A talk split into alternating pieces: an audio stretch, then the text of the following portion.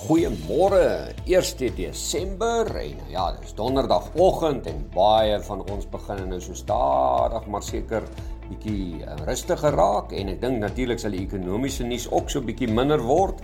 Ehm um, so ons sal ook stiller word hierso van die 15de Desember af sal julle nie weer van ons hoor tot daar in Januarie se kant toe nie. Ehm um, maar gisterand het die Amerikaanse markte op 'n galop gewees toe meneer Powell sê dat hy verwag nog rentekoerse maar ehm um, Hy dink dat dit uh, laer gaan wees hier van Desember af met ander nie meer hy streng 0.75s nie, maar dalk 0.5 het die markte weggespring, maar ons mark het al reeds baie gehardloop die vorige dag. Julle sal nou die syfers hoor, maar die wêreld is opgewonde. Dow Jones 2% beter, 737 punte op, 34589. S&P 500 4080, 122 punte beter. Nasdaq 484 punte op 4,4 van 'n persent sterker op 11468. Die ooste vermoere natuurlik deur die bank positief Nikkei van Japan 1% beter 312 punte sterker 28281 en die Hang Seng Index 200 punte beter 1% beter 18801 en die Australiese indeks 56 punte beter, 0,7 van 'n persent sterker op 7340. Hier by ons plaaslik, natuurlik net so sterk dag gehad. Ehm um, intedeel die top 40 indeks is baie naby aan 'n algehele hoogtepunt. Ons kan hom dalk vandag sien of dalk selfs môre as die momentum aanhou.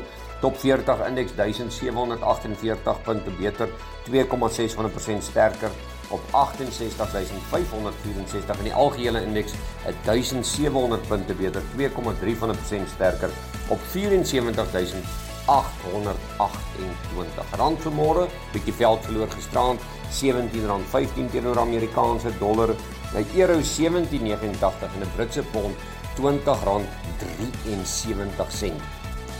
Wel vanmôre Bitcoin dwars deur die 17000 vlakke 4% op 695 dollar staan op 17155 op die oomblik.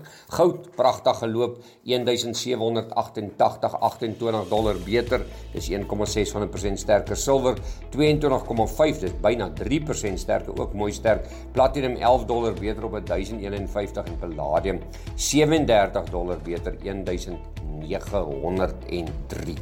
Brent olie vermoere 85.43 eintlik onder veranderd, maar die ander metale het regtig baie lekker gehardloop. As ons kyk na die boere, het die boere se pryse ehm um, so 'n bietjie onder druk gewees gister. Ehm uh, geelmielieprys R140 laer presies op R5000. Uh witmielies R165 laer R5186 koringprys R21 laer op 6645 sonneblom R200 laer op 11085 en die sojaprys verloor net R9 staan op 10390 uh, die ander nuus uh, daar het tog 196,7 miljoen hoe klink dit nou vir julle? Amerikaanse kopers deelgeneem aan die swart mark uh, swart vrydag naweek verkope Uh, CrowdStrike het swakker as verwagte groei gerapporteer. Hewlett Packard se verdienste was in lyn met die markverwagte. Workday het beter vooruitsigte vir hulle toekoms en hulle het hulle aandele terugkoopplan verhoog en aan Intuit verlaag hulle inkomste vooruitskatting vir die jaar. Plaaslik Attack het hoër invorderings en besettingssyfers gerapporteer, so dit gaan beter daar.